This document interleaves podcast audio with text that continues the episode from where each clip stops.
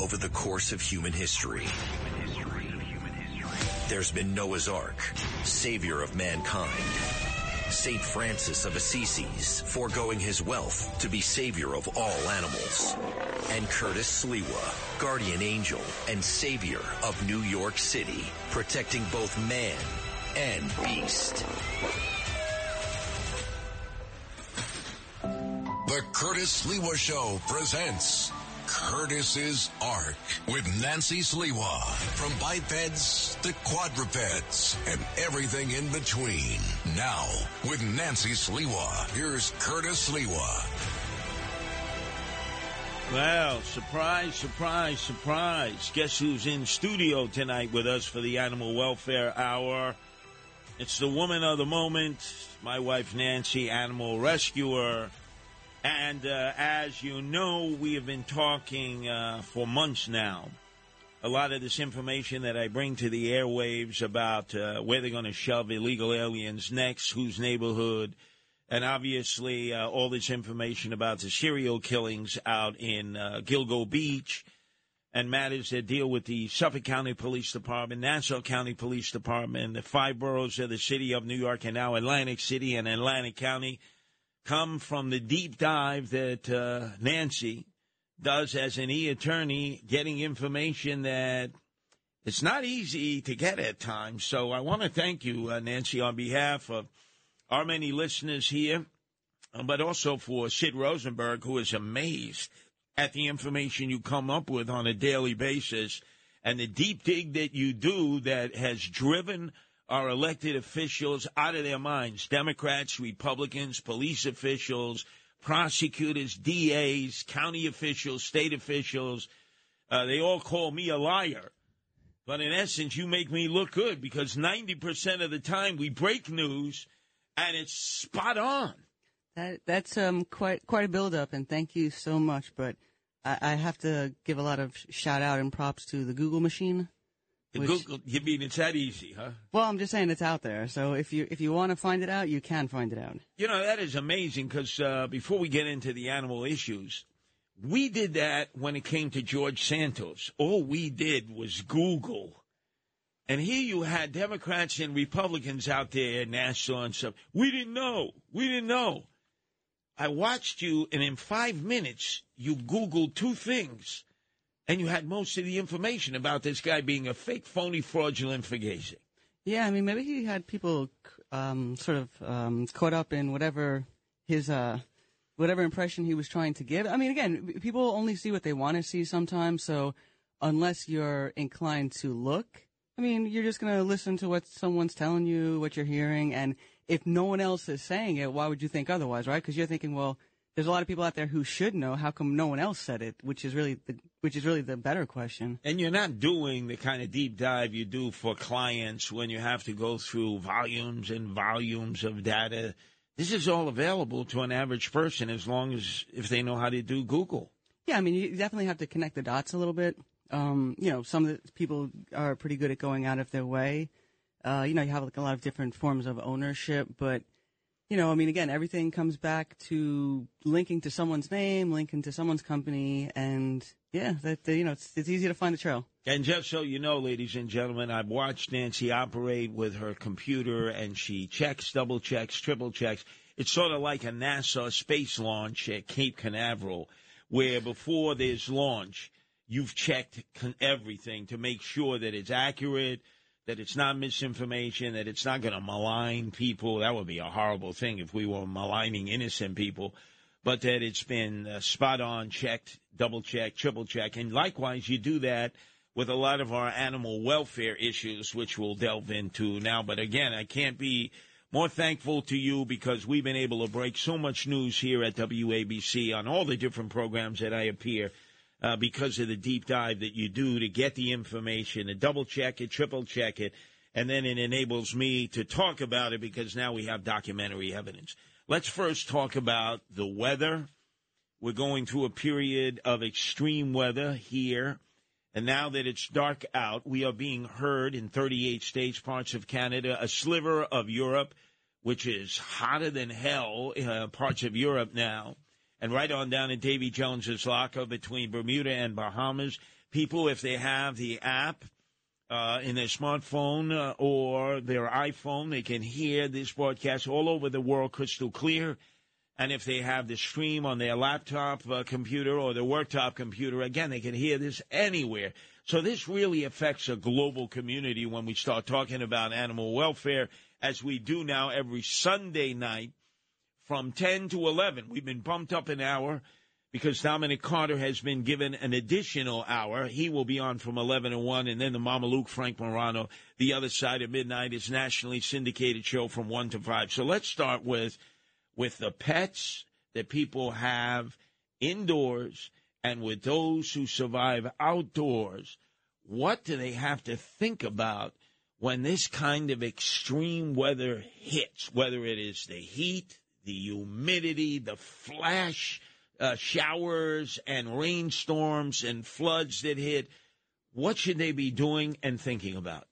Well, I mean, you know, the, the, main thing I would say is obviously if you can keep your pets indoors and to whatever extent you can have the air conditioner, um, you know, on a constant low temperature, you know, it's essential um, because the humidity is so high. I know that you know, you know, people put fans. Uh, fans are kind of helpful for humans, but not really so much for animals. I mean, they don't sweat the same, they don't cool down the same, so fans really are not helping them so much. Um, you know, but obviously within houses you have certain rooms that are colder, so you know basements could be colder. Sometimes rooms that have tiled floors. So if you have a place where uh, you know it's a little more susceptible to being cool, you want to make sure that's open. Water hydration is huge. So if you're you know if you're not going to be there during the day, you want to make sure you have lots of bowls of water and you know, if you're going to be gone for long hours too, if you can do something like leaving ice cubes, so this way it kind of takes a little longer obviously when you're dealing with outdoor animals, I mean, that's a much more important issue, a bigger issue, and hydration's big. So, you know, keeping out lots of sources of water. Um, you know, another thing to be mindful of too is, you know, with a dog and a cat, you, you want to make sure that you're grooming them because the, you know, like the hair that they have, I mean, they're going out of the way. Obviously, you know, you have like the summertime now, so they have like their coat, they're shedding like their winter coat. So there's only so much they can do. But I mean, like for instance, Athena. I mean, we have some long-haired cats. You can imagine how quickly they heat up because there's only so much they can do. And I mean, I'm constantly brushing her, and the volume of hair that is just you know coming off of her. So that's another way to keep them cool. So Athena is the matriarch of all the cats that we have in our apartment that you've rescued from the uh, from the animal care and control shelters where they would have been euthanized. Uh, she's a unique cat because she was a Norwe- she is a Norwegian forest cat, right? Yeah, and actually, she was the one in um, Sunset Park uh, that we had rescued in Sunset Park. She was um, like outdoors by herself, and she had a pretty severe eye infection. And you know, we we happened to be coming from Staten Island one night with uh, with the Guardian Angels, and we stopped by there, and it was drizzling, and and just came upon Athena, and just were, luckily were able to rescue her. Yeah, we trapped her we didn't let her escape. She was uh, preparing to make her escape. And then you had uh, weeks, really, of medical attention that you had to get, mm-hmm. give to her in order to get her back in shape. She is our matriarch uh, of our colony, cat colony. Apollo is the patriarch who came from animal care and control in East New York. That's uh, that's the really difficult one to get to. It's a dangerous neighborhood. Uh, he would have been euthanized and naturally we got a lot of critics. One quick question about uh, the cats that we have at the annual Queens Village Republican uh, Club uh, picnic in Alley Pond Park today. Hundreds of people were there. A lot of them cat lovers, and a lot of them were asking about Whiskers, the mama cat that you rescued from uh, the shelter before she would be euthanized who you served as a midwife uh, to and helped deliver her six kittens. A lot of people were asking, how's Whiskers and how are all of her kittens? Okay, so Whiskers is is doing well. Um, you know, obviously she's not really, uh, you know, as as much required to be around the kittens, but she's still doing a great job of you know cleaning them and uh, you know taking care of them. They still you know, go to her a little bit when they're just looking to, to relax. So the kittens are doing great. Um, yeah, obviously their personalities are, are coming through and you can sort of see, um, you know, the little deviations in, in, uh, you know, uh, you know, whatever their little tendencies are already. So they're coming along fine. Um, you know, thankfully, obviously, um, Whiskers had to be fixed and then, you know, get all her shots and all that kind of stuff and make sure she's all good to go. So she, uh, you know, is sort of on the tail end of recovering from her own surgery. So, uh, you know, I mean, everything's going well. Everything's going well now. Our number is 1 800 848 9222. The other great idea you've had that I've uh, actually uh, shared with a lot of people is we have a lot of empty storefronts in New York City in the five boroughs. Many of them right here in Manhattan on the major thoroughfares. You go down Madison Avenue, you go down Lexington Avenue. I mean, at times it's storefront after storefront empty. Uh, the only uh, businesses that seem to be moving into these empty mom and pop uh, brick and mortar storefronts that have been empty uh, since the lockdown and pandemic of March in 2020 are illegal weed shops.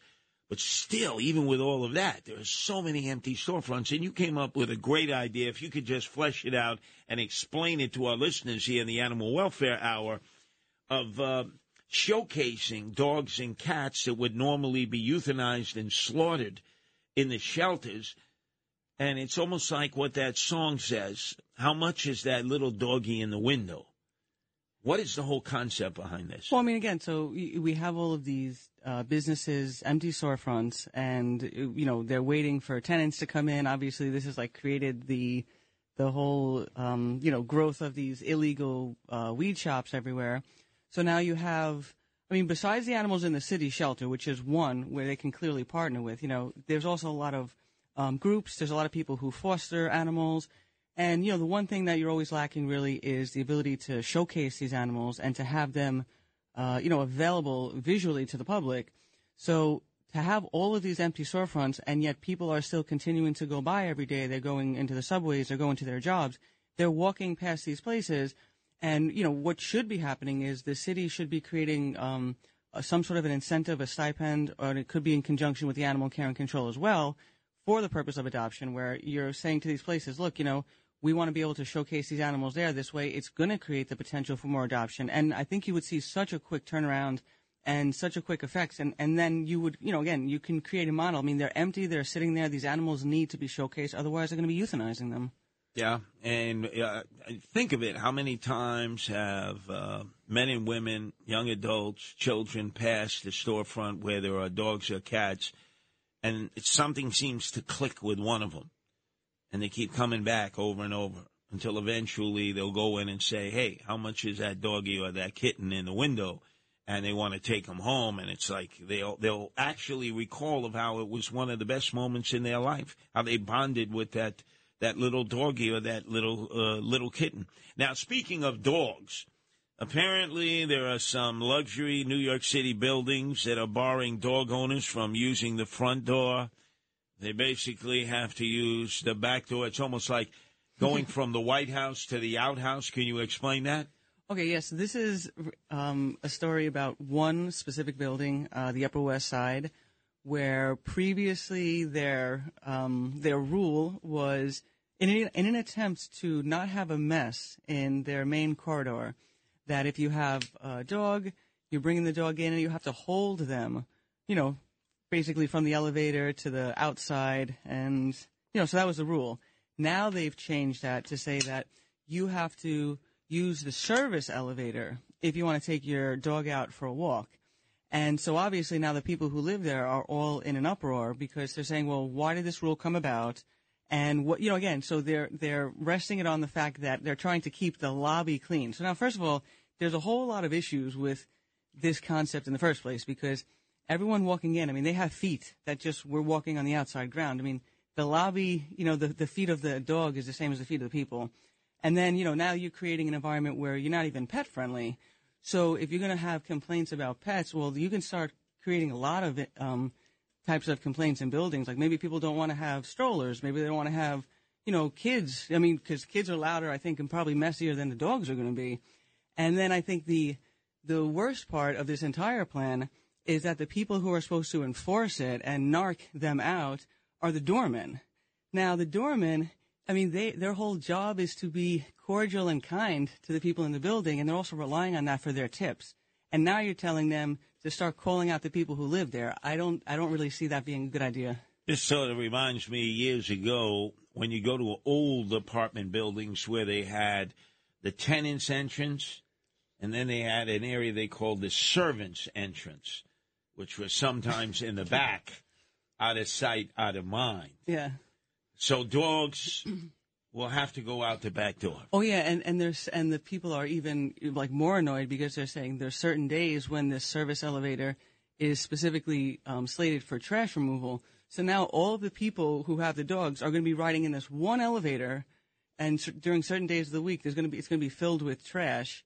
And I mean, how quickly it's going to cause anyone who has. I mean, again, but this is part of the problem with having these rules that make no sense because anything that's um, you know isn't pet friendly and causes people to in any way maybe have to abandon their pets or look for other buildings. We want to create a pet friendly environment and living environment, and these rules are really arcane and need to be removed. Our number is 1 800 848 9222. It is exclusive to WABC, the Animal Welfare Hour. And now, uh, Nancy, this is a story that is mind boggling. We know that every day there are drug smugglers, mostly from Latin America, who are dropping off kilos of cocaine offshore. They attach them to buoys. They have hermetically sealed them with cellophane so that the cocaine will not get wet.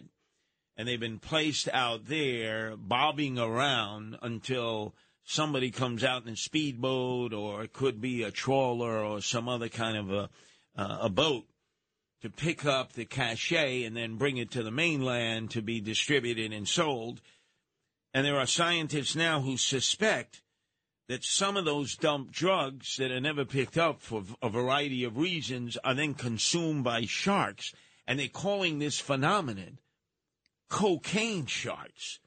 And apparently it's going to be featured on the Shark Week. It used to be uh, the favorite show, according to Stormy Daniels, the hooker who engaged uh, then citizen Donald Trump in the bungalows in Beverly Hills. But it's going to be a featured episode of Shark Week cocaine sharks who not only sniff the cocaine, but will eat the whole freaking kilo of cocaine. What happens to them when they do that? Okay, so this particular show, yeah, it's so, so to your point, it's it's sort of um trying to track all of these sharks that through the decades have lived along the shoreline where there's these bales of um, cocaine that have washed on the shore. Now, obviously, it, it also contemplates like the ingestion of different chemicals and pharmaceuticals, but the really exciting thing is the cocaine bales. But what's what's funny is they're they're uh, sort of experiments. They seem highly unscientific. this, the types of things they did because they were dropping like just regular bales of you know sort of like the something that looked the same to see how they reacted and then they started using um, different types of items. So they have something called concentrated fish powder, which is almost like shark catnip. And they were saying, well, that's the, the closest you could possibly get to what it would be if they ingested the cocaine, and they were using that as this sort of protocol for, you know, how these um how the behavior would be. So again, very unscientific, although it sounds like it, it could have some pretty good visuals. So you called it shark catnip. What does it consist of? Well, it's called concentrated fish powder. So I guess let's see if I think about that, it just means it's a lot of ground up fish bodies. So that would make them really want to have that. So they go crazy. So the same thing that, you know, cats do with catnip, they do. And then they're saying that's the equivalent of the behavior. So what they were doing was basically like sprinkling this on sharks and saying this is what they would happen if they did ingest them. So again, very unscientific. but I think it'll be entertaining. I wonder what Tony Montana would have done if the sharks off the coast of uh, Florida would have ingested any of his kilos of cocaine. 1 800 848 9222. That's 1 800 848 WABC. WABC. With crime running rampant in New York, you need to keep yourself and your family safe. Obtaining your concealed carry firearm licenses can be difficult and time consuming. That's where myfirstpistol.com comes in. They'll help you secure your concealed carry license. If you're looking for a pistol, premise, rifle, or shotgun license, call 347-559-7052. 347-559-7052. You must have a valid firearm license issued by the NYPD to purchase, possess, or shoot a handgun or pistol in NYC. From the Majestic Majestic 12 to Area 51 to Operation Paperclip to the pyramids to UFOs to Stonehenge, hidden underground bases, close encounters to cover-ups to abductions. They're running a strange program, y'all. Hear it all on The Other Side of Midnight with Frank Morano. Putting the extra in extraterrestrial. Weeknights all night long. 77 WABC. Talk Radio 77 WABC. The Curtis Sliwa Show presents Curtis's Ark with Nancy Sliwa. Now, with Nancy Sliwa, here's Curtis Sliwa. And lucky all of our listeners because Nancy has left the lair with all the cats. And she's in studio tonight with us here at WABC to take all your calls. In fact, let's do exactly that to Lisa in Nutley, New Jersey. Your turn to be heard here at WABC, Lisa. Uh, I absolutely love you too. But now, what are we going to do about Phil Murphy and this offshore uh, windmill stuff that he's uh, killing the sea life and people's livelihoods? Well, Lisa, uh, he has been obstinate. He's been a pighead when it's come to this. He refuses to listen to any of the folks who are saying, wait a second, let's take a little period of time off from blasting any further on the surface of the ocean and using sonar to detect a good place to put these huge windmills to generate green energy. And he refuses to delay, to allow it to be studied, to see if, in fact, this is what is causing the whales and the dolphins to lose their navigational ability and causing them to come ashore and die horrible deaths. He he's just impervious to this. He just wants to forge on. He signed more contracts with Nor- Norwegian firms that that basically have no uh, no out clause. Uh, the taxpayers in New Jersey have to fund these windmills even if they kill whales, even if it's proven they're killing dolphins and a lot of birds in between? Well, we're trying to fight them, but it's not working. Well, no, no, no. It can be. It can be. You can't give up because these officials, they always, it's called, uh, Nancy, the DID syndrome. It doesn't matter if they're Democrats or Republicans. D stands for deny that you have a problem. Then I is ignore it.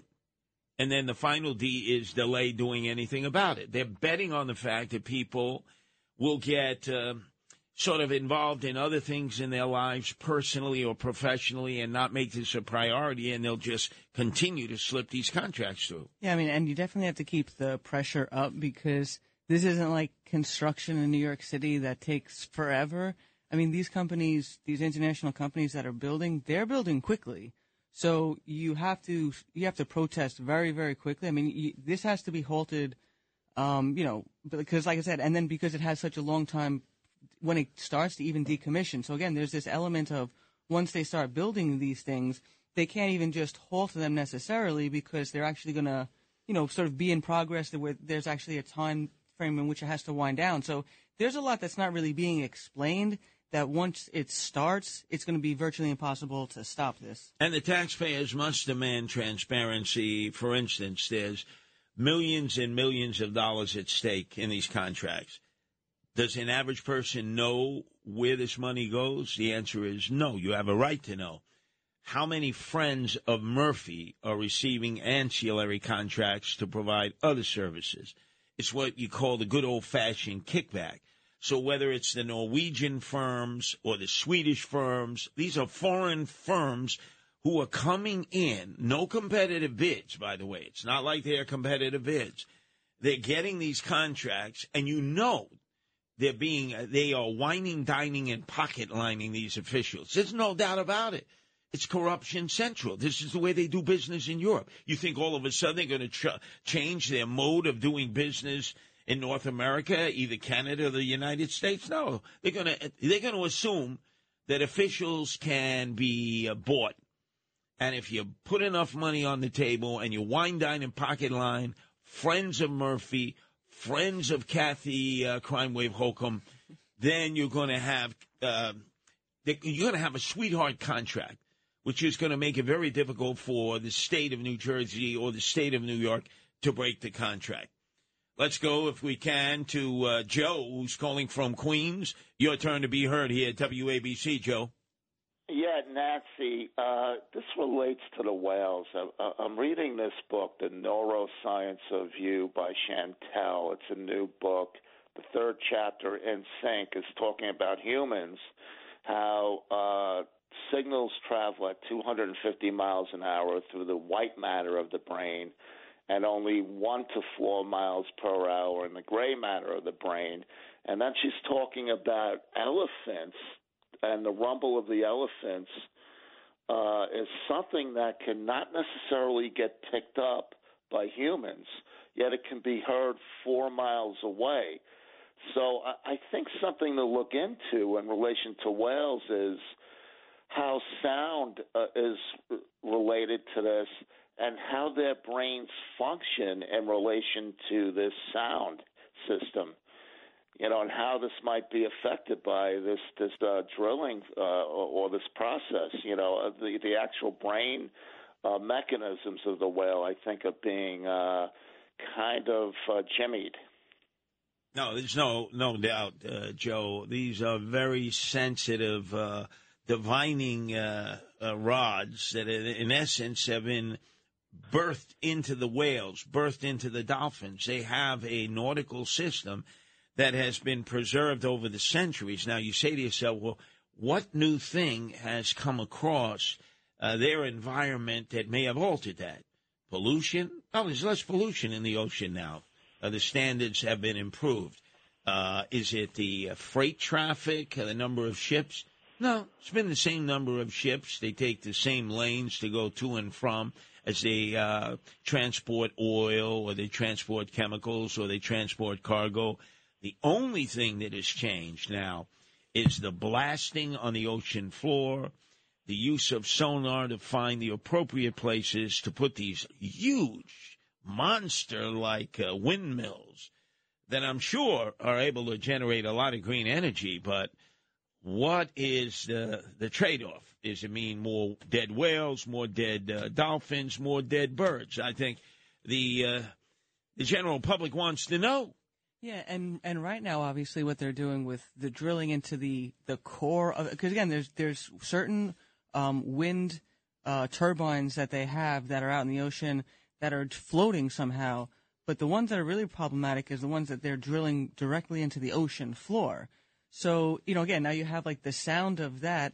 And then once these things are going, so again, um, the way that, for instance, like the orcas that they're, they hunt for their food, they're sending out signals and basically relying on these things to bounce back so they, you know, they're, so they can see where things are. You have now these, um, things that are creating these unnatural sounds. So of course it's going to throw them off. They don't even, they're not even going to know what's food sources anymore. There's reasons why a lot of them are beaching themselves too. They're being thrown off course so badly, they don't even realize that they're beating themselves to their death. So, I mean, again, this is tremendous. And, and to your point, yeah, the sound, it's, I mean, that is affecting them. That's clear correlation. Let's go to Rose calling from New Jersey. Your turn to be heard here on the Animal Welfare Hour at WABC, Rose. Good evening. You know what blows me away? This state is full of so many highways. This country is so full of so many highways, and the trucks and the cars are running 24/7, creating an awful lot of wind. Now, it would be very simple for us to set up small windmill type operations inside of like a chain link uh, in you know enclosure and have the electricity where it's needed, not out in the ocean. The ocean is full of fish. It's our beach. It's where we go to enjoy ourselves. It's just so backwards when we have all this free wind on the side of every major highway that runs from coast to coast in this country. Well, I will tell you this, Rose. Um, we are in an industry talk radio where we generate a lot of hot air. I think in combination, all the hot air I spew, WABC always broadcasting Curtis. Dominic Carter will follow us from 11 to 1. And then the ultimate uh, hot air spewer is the Mama Luke Frank Morano with his nationally syndicated show all across the nation from 1 to 5. If you were to collectively gather up all the hot air that is spewed by our hosts and hostesses, you know how many windmills we could power? Right on the top of this building where we're housed. I mean, some of us, uh, spew more hot air than others. I mean, I got to think it's Sid Rosenberg in the morning. It's all about Sid, Sid, Sid, Sid. That's a lot of hot air. Then when I join him, as I do every Monday through Fridays at 7.05, that's like turbocharged hot air. Yeah, it it just seems really counterintuitive to to get the air. You have to pollute the oceans. Like I, I don't understand that either. Our number is 1 800 848 9222. Let's go to Pat in Milford, Connecticut. Your turn to be heard here on the Animal Welfare Hour of WABC, Pat.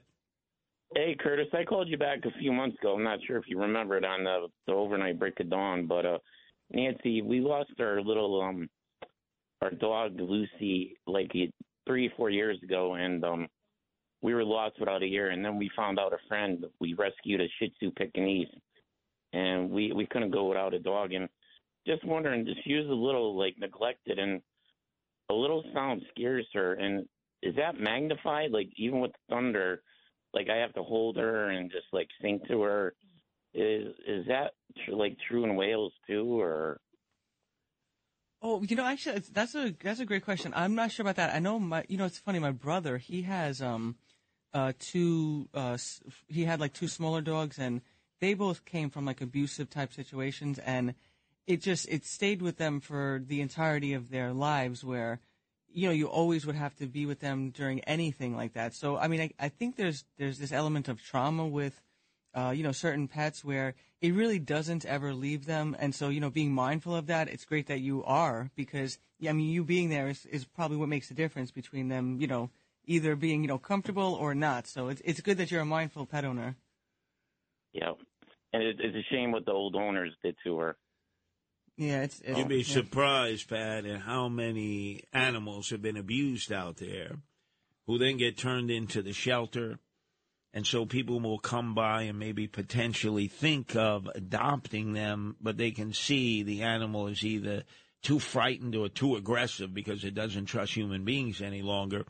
Those are the animals that need to be adopted the most uh, because they were the one they are the ones that will definitely most often not be adopted. Rescue groups do a very good job with them in terms of repatriating them assimilating them back uh, so that they trust humans again. But i'd say for the average person looking to adopt a dog or cat more than likely they won't have the patience to be able to deal with it or they'll be uh, frightened by the fact that the dog or the cat never comes out. They're afraid or that they're super aggressive towards humans because they've been so abused Yeah, and right again, and sometimes it's hard to tell because when you know you have like a small window of time to sort of examine their personality. So if they are a little bit on the scared side, you know they they might just get overlooked because you know you, they don't have enough time to really come out their shell, which is why you know it's better to have these environments where they're not in you know for instance like saying like cat cafes, you know they're not in cages, they're walking around more comfortably.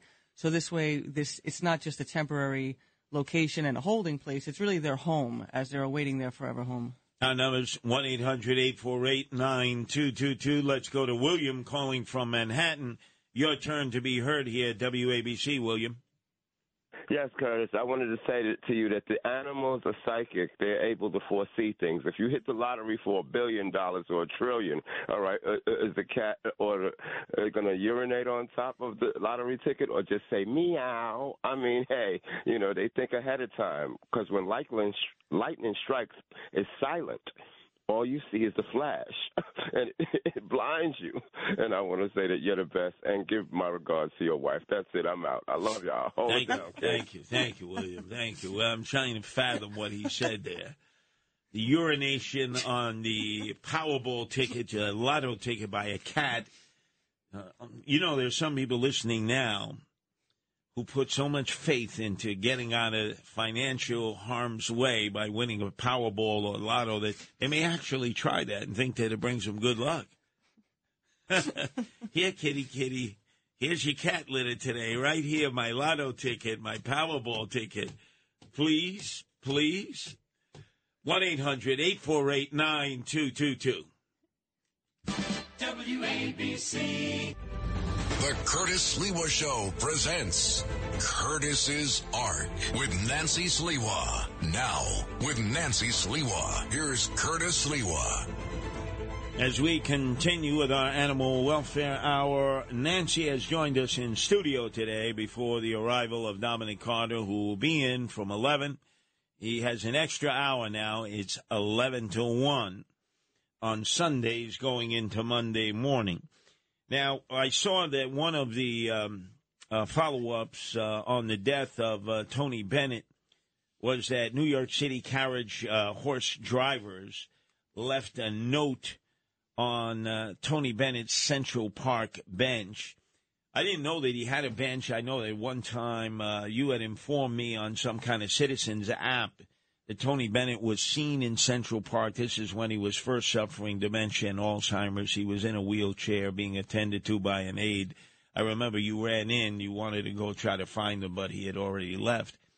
What are they talking about, and what, if any, affiliation does Tony Bennett have with the horse carriage industry?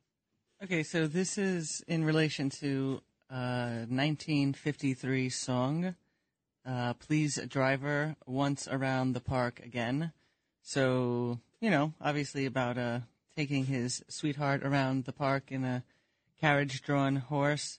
So, you know, but obviously that's well, 60 years ago. So, you know, but they were, you know, sort of trying to, you know, and he has a, a bench in the park because obviously he, um, he lived in around 57th Street. He used to go to Central Park a lot, but you know, so the uh, horse carriage drivers they were sort of honoring his love of the the carriage horses because he, you know, sang this song 60 years ago. I'm not really sure if you can connect it exactly, but they tried to. Where are we uh, with the attempt to remove the horse-drawn carriages and replace them with electric uh, carriages that have actually replaced horse-drawn carriages in a lot of third-world countries now?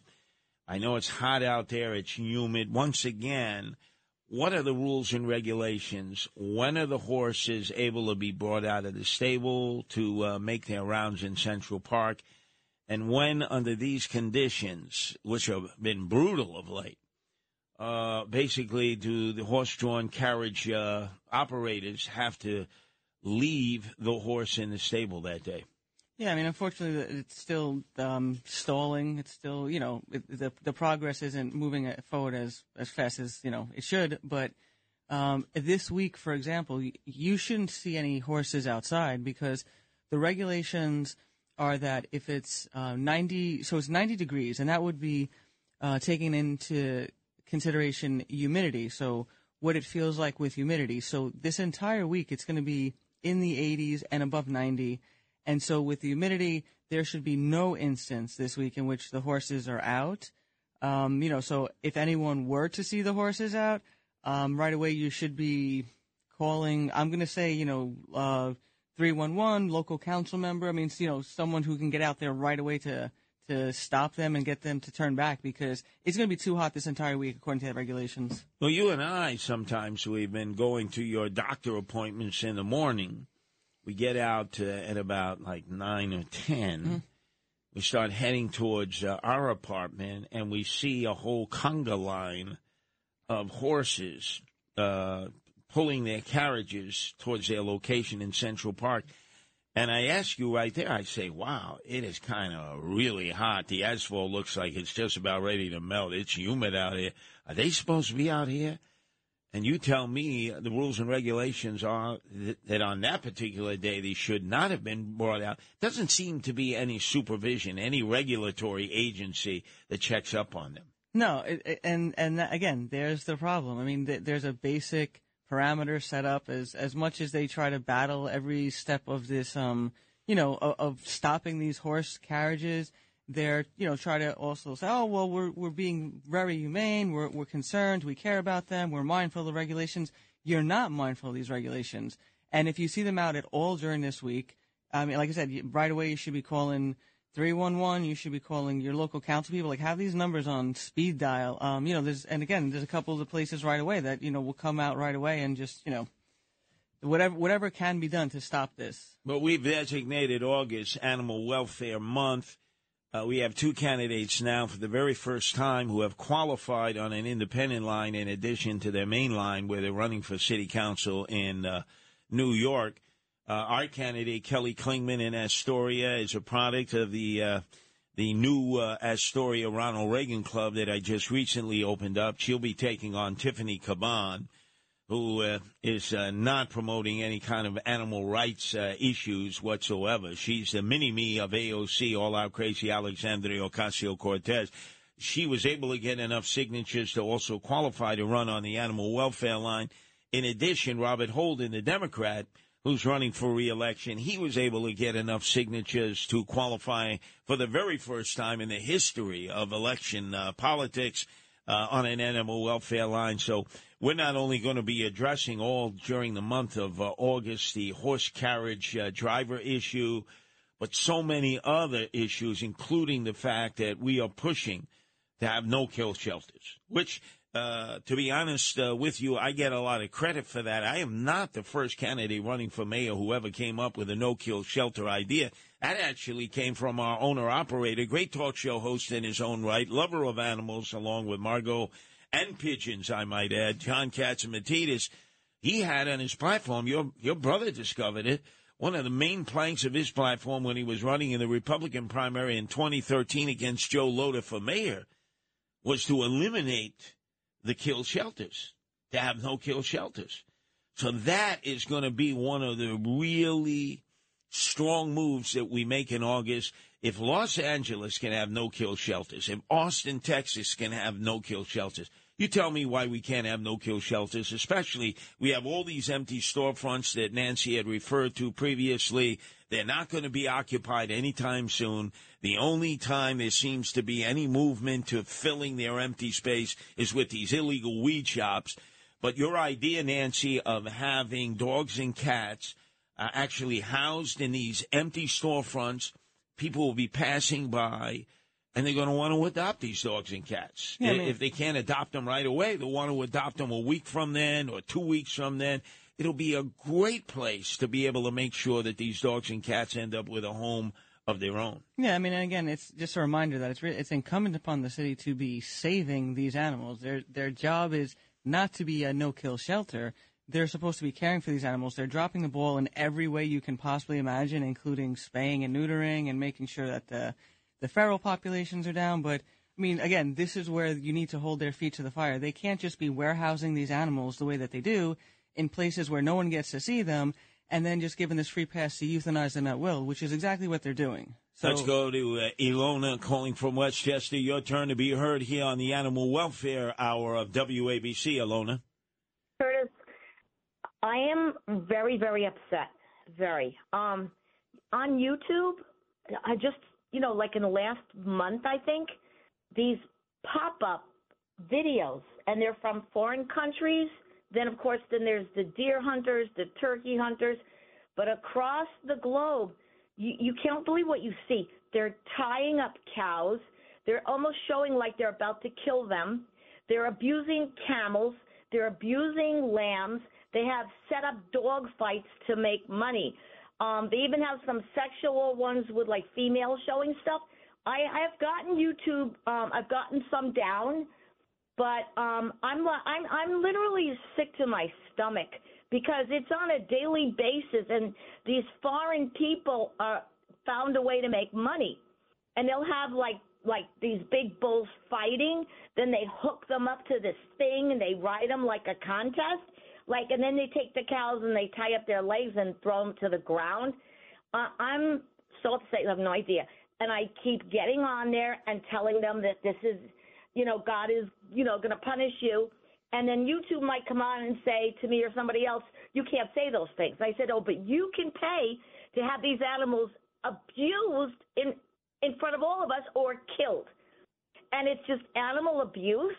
And then they have the places where they're skinning the dead animals and they're torturing the animals. I, I please look on sh- on the shorts of YouTube. Uh, I. I, I don't. I just keep going every night, every night, every day. You know, trying to get them removed and then making comments. You know. Well, I'll tell you what. I'll tell you what, Ilona. Uh, you certainly have piqued the interest of Nancy. Um, leave your information with Ken. Ken, make yourself useful here. Actually, get the information of Ilona. And uh, Nancy, will you follow up on uh, her leads in terms of uh, what garish videos, really snuff films. You know, we were talking about how uh, the serial killings uh, in uh, Gilgo Beach, I believe, based on the research you've done and I've done, uh, has to do oftentimes with snuff films that were made with these female prostitutes. Uh, not that the female prostitutes were cooperating, but they were being forced into doing these snuff films, which are killing the young ladies so the guys can get sexual gratification from that. And I'm sure in a lot of these YouTube uh, films that Alona in Westchester is talking about, it's a form of snuff film of the animal that maybe actually gives sexual gratification to some of these uh, some of these weirdos who watch these things over and over and over.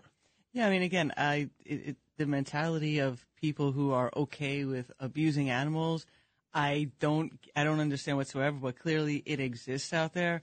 Uh, I think there's there's some element of having to necessarily just study what the heck is wrong with people that makes them do this because I'm not sure how else you're really going to weed this out of society. Um, it's just complete sickos. And, you know, the fact that these videos are made with the purpose of sort of uh, creating an audience, it, it, the horrible behavior happening to animals, if there was just cameras in any place, in any of the slaughterhouses, in any of the places where animals are just being used for food or for testing, if you just had a regular camera, you'd be mortified by what you're seeing. So this is a whole nother element, making money in a different way. But I just think the treatment of animals, it, it just stems from that. We treat them like absolutely nothing. They, they were given no value to them. And I think that has resulted in this trend in society. Well, you know, very popular for a while. There was a series uh, of these uh, videos with the faces of death. Yes, I remember. Oh God, I remember those. Yeah. Yeah, yeah, you remember Matt Blaze. What did you get a vicarious thrill out of watching Faces of Death, you freak? What about you, runway model Ken? Yeah, yeah, you watched them too, didn't you? Right? Especially, probably the most horrible part of it is sitting at a table. They have a monkey in the middle of the table. They've extricated his head, and they're eating right out of his head his brains and hitting him in the head with a hammer. And guys would say to me, "Oh, you got to see Faces of Death." I said, well, what do I got to see Faces of what? Wait till you see what they do to the monkey in the middle of the table, and then they end up eating his brains while he's still alive. What a bunch of sickolas! Oh, man, you, know, you sick freak. Man, look at him. Look at Matt there. You, what's wrong with you, huh? I'm gonna have to have a little talk with Frank about you, man. Faces, no doubt, Frank has probably seen uh, Faces of Death over and over and over and over. Anyway, let's go to Stan in Forest Hills. Your turn to be heard here WABC. Stan the man. How are you? Good evening, counselor. There is a statute that you can't feed pigeons. Now, I got problems here in Forest Hills. These idiots feed the pigeons, bring food for them, and they're supposed to. The people from the Parks Department or somebody's supposed to give them tickets. They're never around. Uh, are you for that? Are you for the statute? Because it was up to me. I'd poison the damn pigeons. I can't stand them. They have filth and they do, do disease. I'd like to know your opinion on that. Now, Stan. I'm you... talking to your wife. Oh, okay. I'm sorry. Go ahead, Nancy. Okay. Go ahead, Nancy. Counselor. Well, yeah, I, I do know. Actually, I'm I'm not sure exactly if that statute actually. I know in New York City when they were trying to pass that, I think they initially said they didn't want the people doing it in the park. I'm not for that at all. Um, I do think that the population of the pigeons. I, I personally am the feeling of that any of the creatures living outdoors. It will be incumbent upon us to make sure that the population's down. I'm more concerned with all the people walking their dogs around and all the dog pee and poop that's on the street. That to me is way more disgusting than the pigeon poop. I hear you. I hear you. Yeah. But uh, they feed these things, and they don't stop, and they, you can get disease from them, like that, as you said with the dog too. But uh, I don't see any people giving tickets. There are people who are supposed to give them out. Do you? There's a whole lot of things that they don't give tickets for that they should be. I'm with you on that one. Now, let me give you an example. Stan, our owner-operator John Catsimatidis uh, feeds the pigeons outside of the building that we operate out of. And one time, the guy in charge of uh, security came up to John, who was feeding the pigeons, and he said, "You know, Mister Catsimatidis, you have to stop." And Catsimatidis turned to him and he goes, You want me to stop? How about if I buy the building? Will you stop me then when you're employed by me? what do you think his answer was, Stan? Uh, I'm buying the building. No, that's how much he believes in feeding pigeons. And believe it or not, he was prepared to buy the building just so that he wouldn't be harassed feeding the pigeons that he does each and every day. Well, if he gets sick from them, then he'll then he'll have a second thought, maybe. You know. Now, now, what other animals uh, do you want eliminated from this plane, Stan? Well, I love dogs, and ca- you know, I'm not a cat uh, enthusiast, and uh, I love dogs very much. I had a dog, but uh, the pigeons annoy me to no end. I mean, there's disease and so forth, and as like uh, your wife said, the dog c- garbage and so forth. I wish they would, but these they are people who give tickets, but they're never around. So maybe they should be fired. Maybe uh, you and your wife should go out and give the tickets. What? But we're the ones we'd have to give tickets to ourselves. we feed the pigeons like three times a day, Stan. Well, uh, anything's possible with the great Curtis and his and his counselor wife. You know what we should do, Nancy? This will really blow Stan's mind. There is a picture of me during the campaign when we were outside of the stables where they house the horses that are involved in the horse carriage industry. And all the pigeons came over to me, and people were stunned because they were so used to seeing my red beret on the Upper West Side that they're like homing pigeons, knowing we follow the guy with the red beret and he's going to feed us. And I was feeding him right out of my pocket. There were like hundreds of pigeons there. Oh no, hundreds, hundreds. We've got to get that photo up. We got to circulate that photo because it will drive Stan out of his mind. We should almost force him to have to put that up in his home, in his living room, and stare at that. Because he is a um, a regular listener to WABC. I I hear Stan contributing to many of the other shows. He's always, I think, the best way to describe him is he is a contrarian. He is a curmudgeon. He's not always going to take the party line.